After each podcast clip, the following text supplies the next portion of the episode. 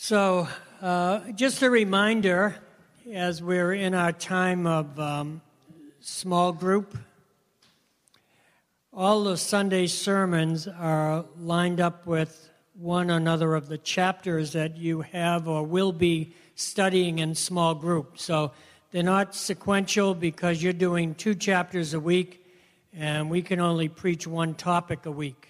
Okay, otherwise, you'd be here for the day.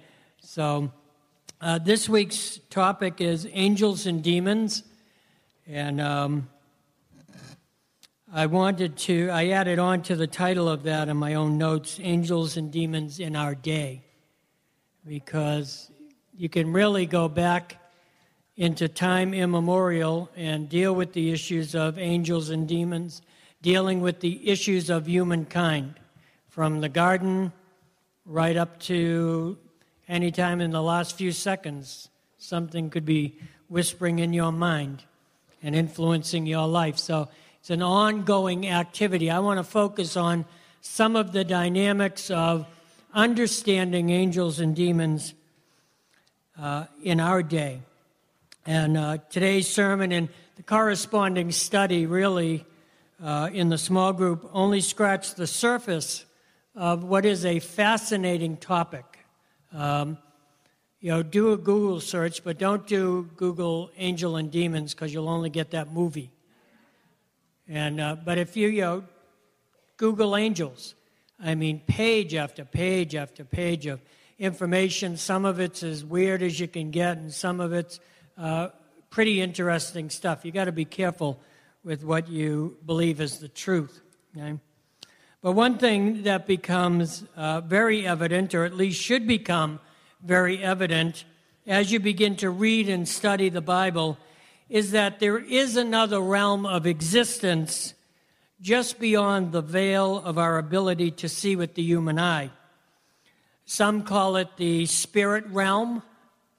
Um, some call it the heavenlies or the other side. I think Bonnie called it a wormhole Friday night. She was trying to express something she was experiencing, and she said it was like a wormhole opened up over her head, but I think she's been watching sci fi.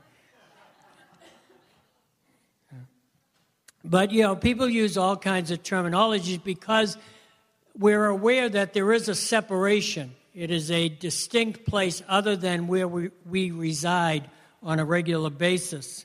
Uh, a place normally invisible to our senses, but not always. That's what you got to understand. It's not always. There are intrusions in both directions. Hmm? Within this realm are beings whose descriptions challenge even our imaginations. Take, for instance, this biblical account in Ezekiel chapter 1. The word of the Lord came to Ezekiel, the priest, the son of Buzi, in the land of the Chaldeans by the Chebar Canal, and the hand of the Lord was upon him there.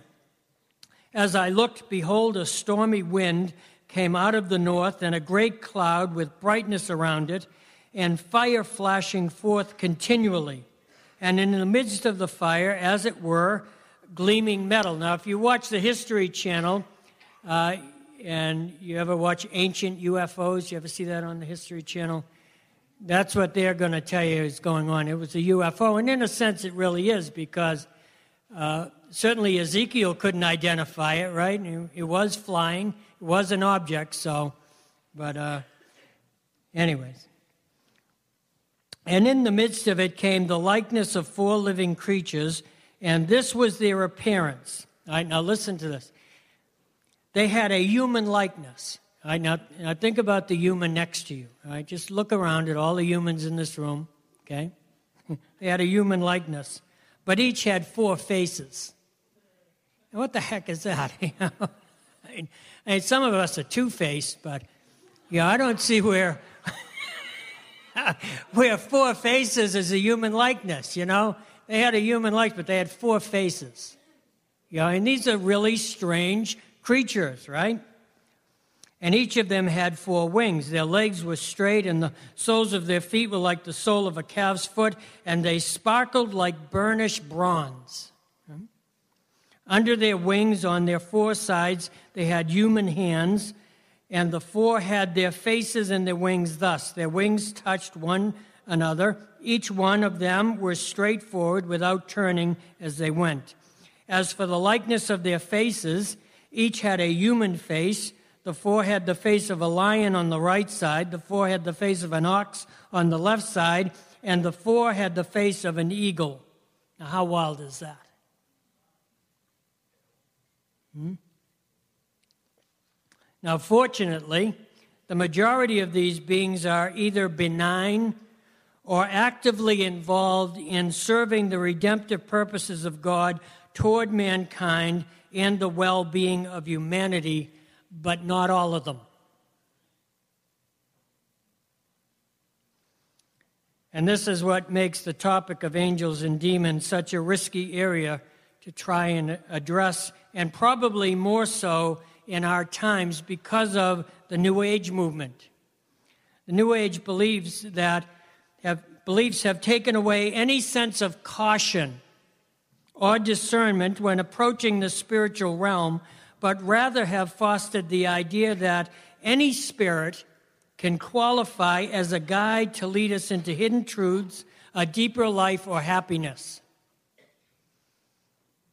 But as the saying goes, fools rush in where angels fear to tread. And the Bible is, the very word of God is also cautions us in this area. In 1 Timothy 4 1, it says, Now the Spirit expressly says that in the latter times some will depart from the faith by devoting themselves to deceitful spirits and the teachings of demons. Then again in 1 John 4 1, he says, Beloved, do not believe every spirit, but test the spirits to see whether they are from God, for many false prophets have gone out into the world. You know, spirits speak into your lives, and they're not always in ethereal form. It's not always just something that uh, shoots into your mind. Sometimes they speak through other people. Sometimes someone you trust you might go to them and ask them for advice or, or a particular topic, and they start to speak things that doesn't line up with the Word of God. Use wisdom, use discernment. There's a lot of really weird stuff. I mean, who's this guy? Uh, Camp, Campen? Uh, he's predicted the end of the world not too long. Harold Camping, right? I don't know if you caught it on, on the internet last night. He had moved it up again to yesterday. We're not here today. The world ended yesterday. All right. You know, and I mean, he blew it big time a year ago. I mean, people were selling their homes and their goods and abandoning their lives. And, you know, like, oh, well, I was off on my calculations. Well, duh. You know, it's going to happen October 21st, and people still followed him. Where do you think he's getting these ideas?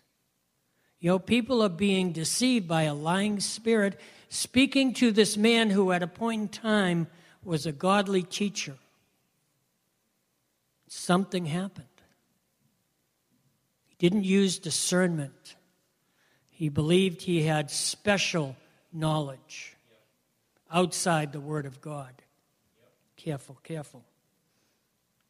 There's a lot of stuff floating around and active from the other side these days. And as the conditions of the world and society around us deteriorate, the possibilities for deception increases. I, I, wrote myself a little note this morning. In bad economic times, people can justify actions that they would not normally justify in normal times. See, when things get hard, the spirit of deceit is hard at work. We allow ourselves the liberty to do things that in normal times we say, oh no, I'd never do that. Sometimes desperation cancels out reason. Hmm? In light of this, it's important to keep in mind these two scriptural cautions. 1 Peter 5 8 says this Be sober minded. Be sober minded. Don't get all caught up in ethereal things. Listen, it's interesting stuff, but you don't want to live there. You don't want to get so heavenly minded that you're not any earthly good. We have a work to do here on earth. Okay? Our work is not done in heaven, our work is done here. Instructions come from there, but the work is here. Be sober minded, be watchful. Your adversary, the devil, prowls around like a roaring lion seeking someone to devour. Anyone ever heard a lion roar? Did you ever hear one in the wild? We went to Kruger National Park, and they told us, you know, if you see a group of lions hanging out, don't get out of your car. Now, you, you think, well, of course not. And he said, this is why. He said, we had, and it, it just happened that year, a Korean family had come, and the dad had gotten a new video camera for the trip. And they found a pride of lions, and he got out of the car and started videotaping the lions. And, and they've got the whole video because he recorded that. He's walking towards them, and couple of females casually get up and start strolling around and saying, Oh, and look at, they're moving over here, and that.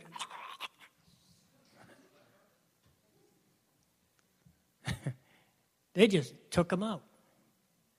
Know, he didn't use any wisdom, he didn't use any discernment. You see? Your enemy, the enemy of your soul, is like that. But you know, sometimes when you hear the sound of power, and if you've ever heard a lion in the wild roar, it's all about power. It's all about strength and majesty and authority and you recognize it in the sound. And that can be enticing to the soul of a man. But be careful, because if you're not paying attention, he'll devour you. And it would be easy enough to recognize and hopefully, hopefully avoid, but it's not always that simple.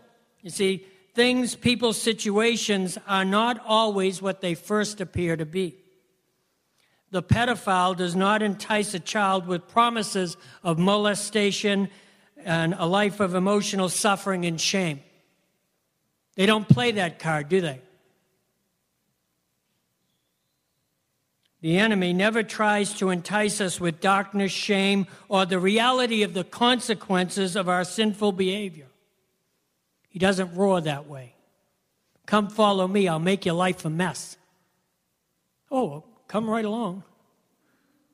No, no, no. It doesn't work that way. You see, 2 Corinthians 11 14 says this No wonder, for even Satan disguises himself as an angel of light. Remember in the garden, the Garden of Eden? Satan comes along in the form of a serpent and he says, Listen, you can be like God. Wouldn't it be awesome to be like God? But God said we shouldn't. Oh, never mind what He said. He just doesn't want you to be like Him. You can be like God. Come on. It'll be good. It'll be nice. I mean, you don't need Him.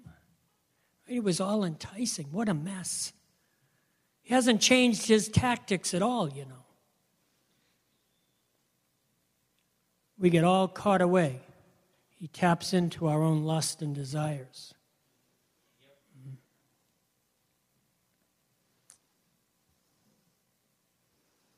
So we need discernment. We need godly counsel based on the Word of God. And guess what? We need each other. I need you to watch my back. Okay. Do you know that the day that you said to Jesus, Yes, Lord, I surrender, I am now yours? One of these little angels came down with a paintbrush and a bucket of red and white paint and painted a target on your back. All of you are marked. Okay? And I can't see my own back, but you can. I need you to watch my back. You need me to watch your back. I need you to pray for me. You need me to pray for you. We need each other because we have an enemy. And our enemy does not play fair.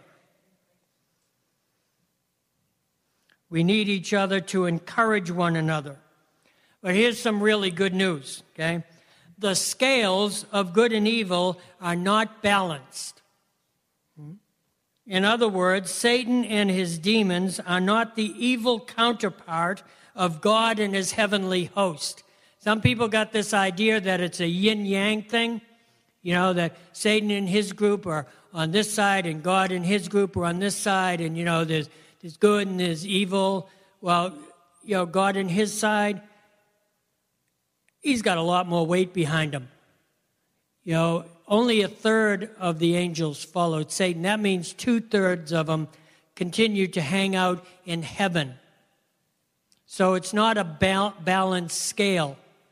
The scales tilt for our benefit. Okay? Only God, only God is all powerful. Only God is all knowing. Only God knows the secret thoughts of your heart. The enemy, Satan, cannot listen to your private thought life. He cannot listen to the intents of your heart. He can infuse thoughts into your life and cause you to think along a certain line, but he can, oh, I know what you're thinking. No, he doesn't. Only God knows the secret things of the heart. The God we serve, the God who loves you. It's not a balanced act at all and only God is ever present and able to do abundantly above all that we could ever hope. Listen to this description in Revelation 20. Then I saw an angel coming down from heaven, holding in his hand the key to the bottomless pit and a great chain. And he seized the dragon the ancient serpent who is the devil and Satan, and bound him for a thousand years. So here's the scene Dad sitting up in heaven on his throne, and he looks at his watch and he said, Oh, time to do that. You little cherub on that cloud with the harp, would you put that down and take this key and this chain and go bind up Satan? See, that's how the balances are because angels move on the word of the Father. Satan moves compelled by evil. They don't, they don't balance each other out at all. Mm. So what are the functions of angels? In Hebrews 1:14 it says, "Are they not all ministering spirits sent out to serve for the sake of those who are to inherit salvation?" The purpose of angels is to minister to our ongoing needs within the realm of the purposes of God in the kingdom on the earth. They're there to help us. So, not only are angels strong, they are also submitted to God's will and the advancement of his kingdom on earth. So, I want to close with a couple of angel stories. The first couple are out of the scriptures and then there'll be a personal story, and then a, a story out of the news. Okay, uh, Luke 22 41. Uh, this scene is Jesus has just had the, the Last Supper with his disciples. Uh, he's heading for the cross. He knows that his time is up. He's going to pay the price. Uh, he's presented that model through uh, the Lord's Supper. And he goes off to the Garden of Gethsemane to pray. Now, my understanding of the scriptures is for all intent and purposes, Jesus gave up his life in the garden, not on Golgotha. When he said, Not my will, but yours be done, it was a sealed deal. Okay? So we're in that garden scene in Luke 22 41, and it says, And he withdrew from them, his disciples, about a stone's throw, and he knelt down and prayed, saying, Father, if you are willing, remove this cup from me. Nevertheless, not my will, but yours be done. Now, watch what happens. And there appeared to him an angel from heaven, strengthening him.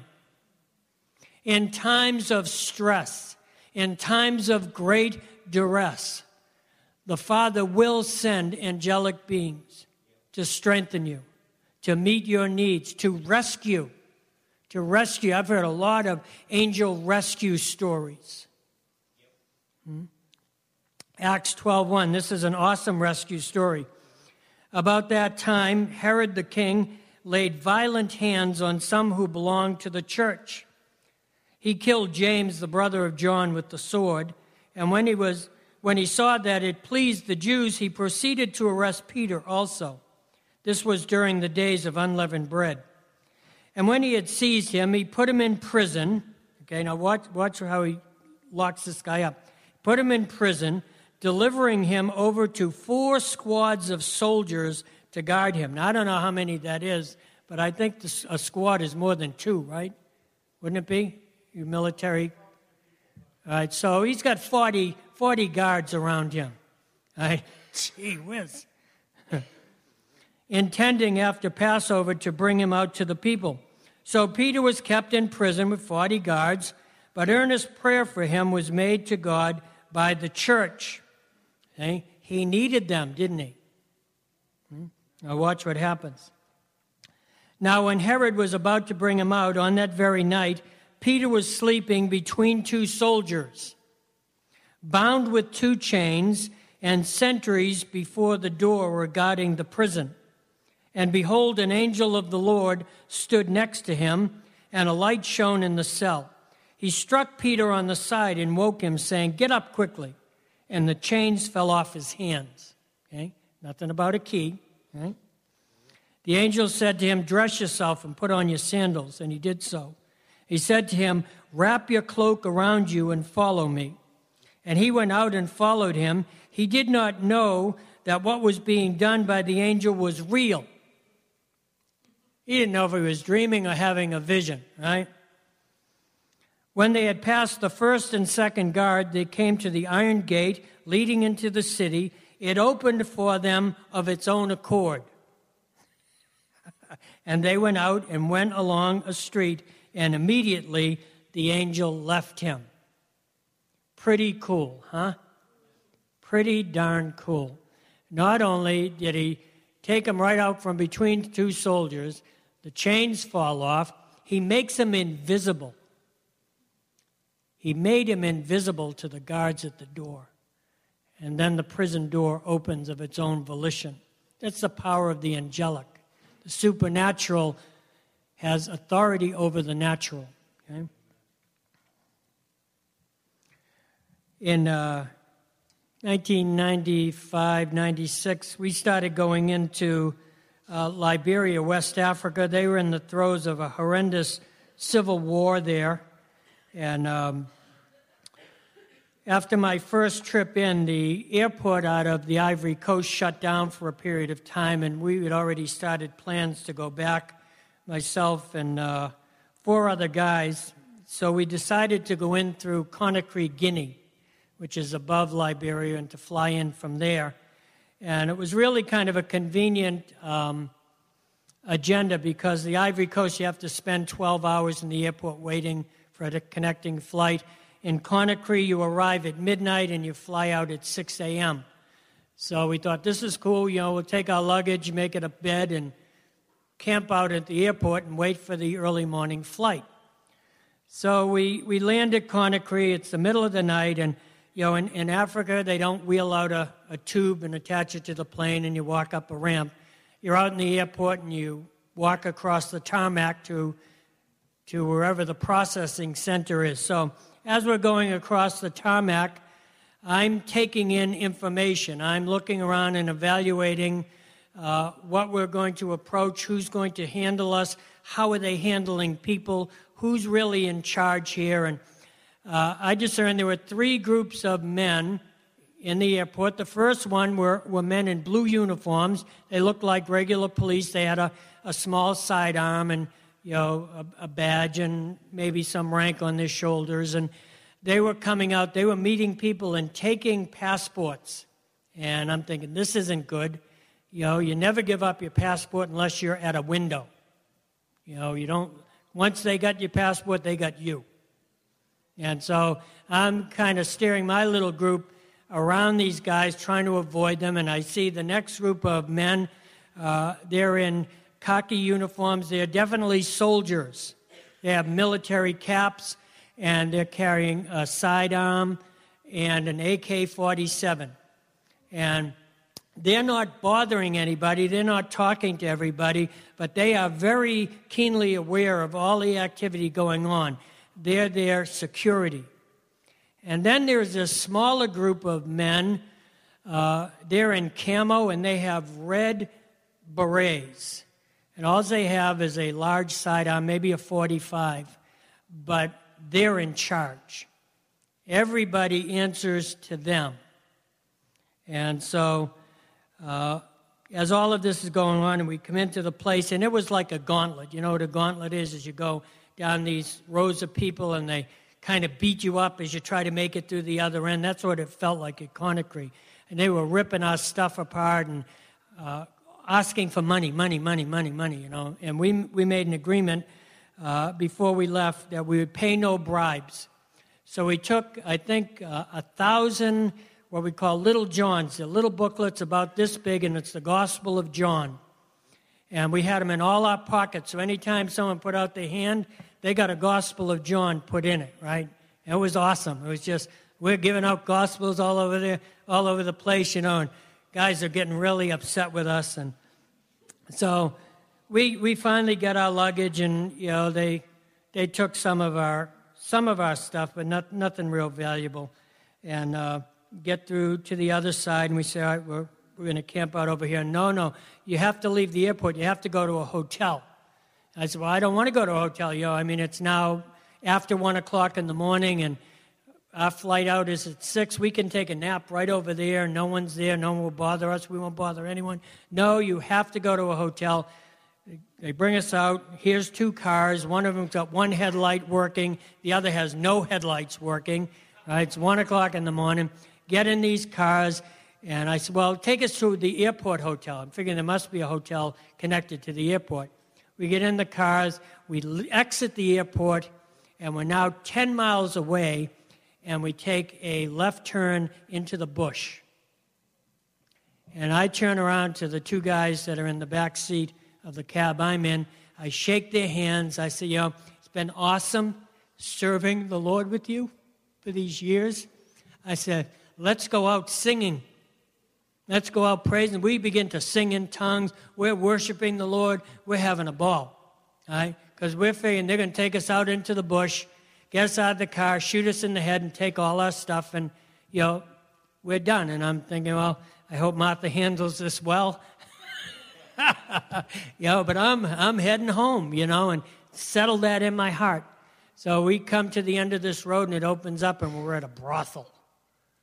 Right? They're figuring well, five American guys, we know what they need. They don't, but we know what they need. And so they make us go into this brothel. And I said, well, give us all one room together. You know, we get in the room, we put all our luggage against the door. oh, God, what are you doing? You know, and every 15 minutes there's a knock on the door. Do you need some service? And we'd open the crack of the door and we'd put out a John, you know, and close the door. And we didn't want to be Johns, you know, so we'd give them a gospel of John. And, so, no sleep that night. We get back to the airport for the six o'clock flight, and each of us has a large duffel bag with 65 pounds of medicine in it for the uh, JFK Memorial Hospital in Monrovia, which had been uh, pretty much raped of any medical supplies by the rebels when they came through Monrovia. So we get to the baggage check in, and we put up our luggage and that goes through, and then we put up the bags, and the guy starts doing this on his little thing there, and he tallies it up and pulls out the ship. He says, That'll be a $1,000. I'm looking around and say, You ain't talking to me because I don't have that kind of money. I says, You got to let this go through. I mean, the major airport didn't charge us for two bags.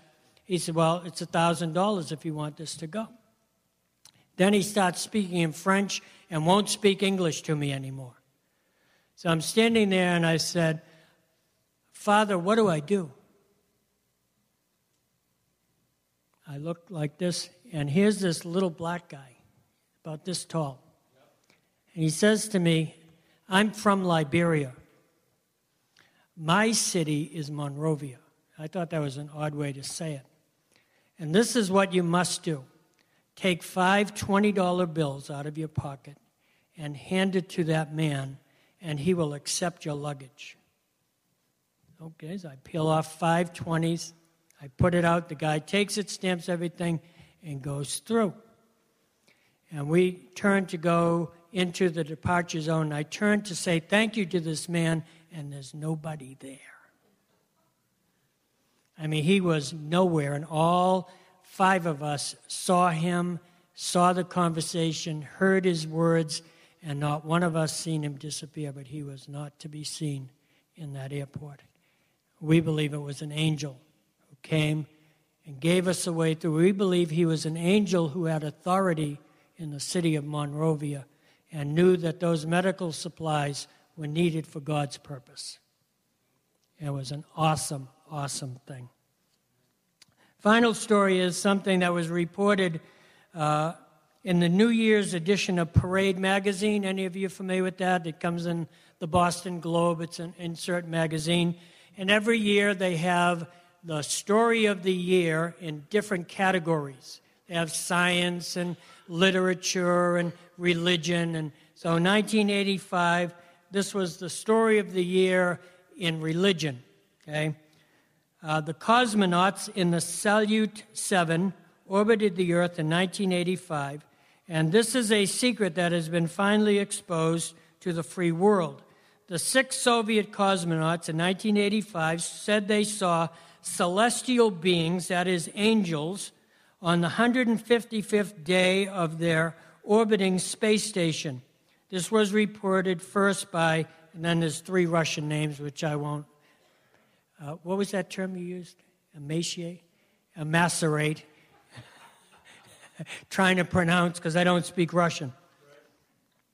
Uh, here is what was spoken by the cosmonauts. What we saw were seven giant figures in the form of humans, but with wings and a mist like halo, as in a classic depiction of angels. Now, in, in the original article, which I read in 1985, it says that the angels were in proportion to their wings and each single wing was as large as a 747 jumbo jet.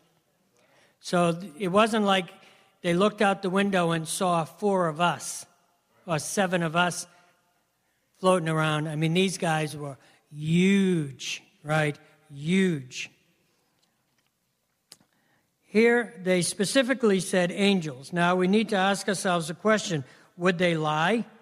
knowing they could be killed for telling this about the sighting of seven angels, because at that time the Cold War was on, you know, communism was in uh, an iron clamp on, on all of their activities. The cosmonauts were performing experiments of the medical nature and knew nothing about what would happen next. For in Salyut 7, high above the earth, a brilliant orange cloud enveloped them and filling their hearts with fear, they were blinded temporarily by this brilliant orange cloud, and when their eyes cleared, they saw seven angels. The heaven, heavenly seven angels followed them for about 10 minutes, and then they vanished as quickly as they had appeared. Twelve days transpired, and when the cosmonauts, they named three more cosmonauts, joined the others on the space station, they too saw the seven angels. The cosmonauts said they were glowing. We were truly overwhelmed. There was a great orange light, and through it we could see the figures of seven angels. They were smiling as though they shared a glorious secret. I like that. Uh, but within a few minutes, they were gone, and we no- never saw them again.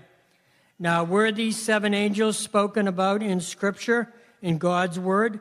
We can find that in the book of Revelation, it says in Revelation 1:20, "The mystery of the seven stars that you saw in my right hand and of the seven golden lampstands is this: the seven stars are the angels of the seven churches, and the seven lampstands are the seven churches." Not cool? So, here's my conclusion. Regarding the demonic, keep this scripture in mind James 4 7. Submit yourselves, therefore, to God. Submit yourself to God. Resist the devil. Now, the word resist there in the Greek is in a continual present tense. In other words, resist the devil and keep on resisting until he flees from you. In other words, the, the devil isn't going to give up because you say, Oh, I resist you. You know, he's going to keep pounding on you. You keep resisting and keep submitting to God, and eventually the devil's going to back away. Okay? In Luke 10 17, it says, The 72 returned with joy, saying, Lord, even the demons are subject to us in your name. He said to them, I saw Satan fall like lightning from heaven. Behold, I have given you authority to tread on serpents and scorpions and over all the power of the enemy, and nothing shall hurt you. You have been given authority over the demonic realm. They do not have power over your life if you are submitted to God and resisting their assault. Okay? Nevertheless, Jesus says, Do not rejoice in this, that the spirits are subject to you, but rejoice that your names are written in heaven. In other words, don't focus on the demonic, focus on Jesus. Keep your mind on things above, not on things beneath. Uh, you can get caught up in some really weird stuff when it comes to the demonic. I remember in the charismatic movement, the, the byword was there's a demon behind every bush. You know, the truth is there's two. But so what? You know, they've been there a long time, and they have no authority over my life because I follow Jesus Christ and I'm staying centered on Him. Okay.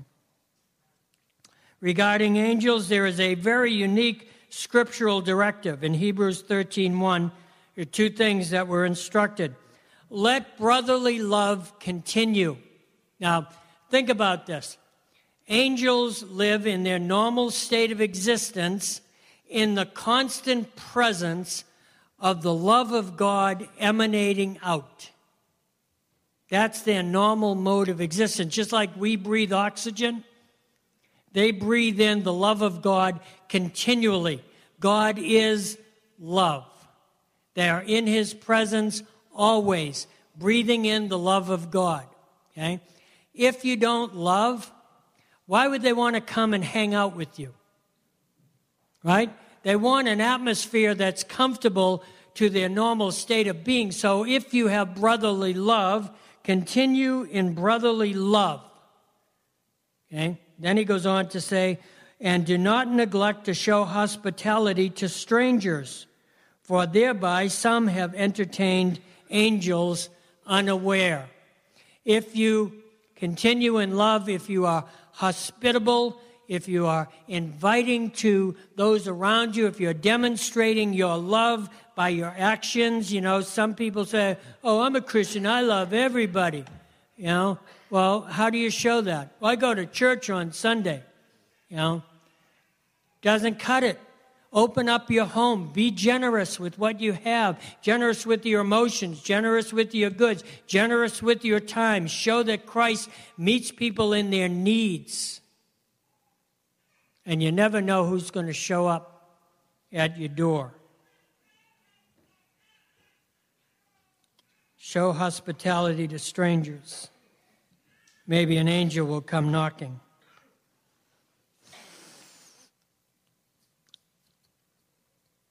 Let's pray. Thank you, Father. Lord, I thank you that you have provided for us, Lord, things that we can't see, we don't understand, that are so much bigger than us. Lord, you said that you created us a little lower than the angels, and yet you created the angels to serve us. How awesome is your love for us.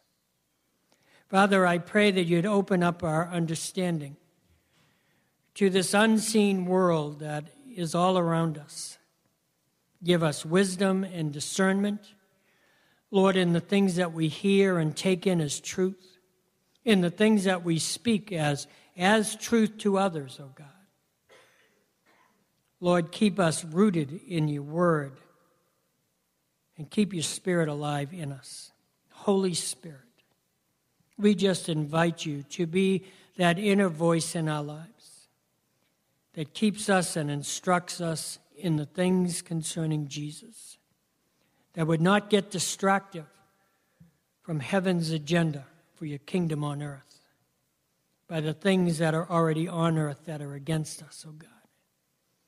So I pray, O oh God, that you'd bless your people with wisdom and understanding in all spiritual discernment for the glory of your name and the advancement of your kingdom until the day that you come to set up your rule and reign, and every knee bows and every tongue confesses that you are Lord. Bless your people, O oh God. In Jesus' name, amen.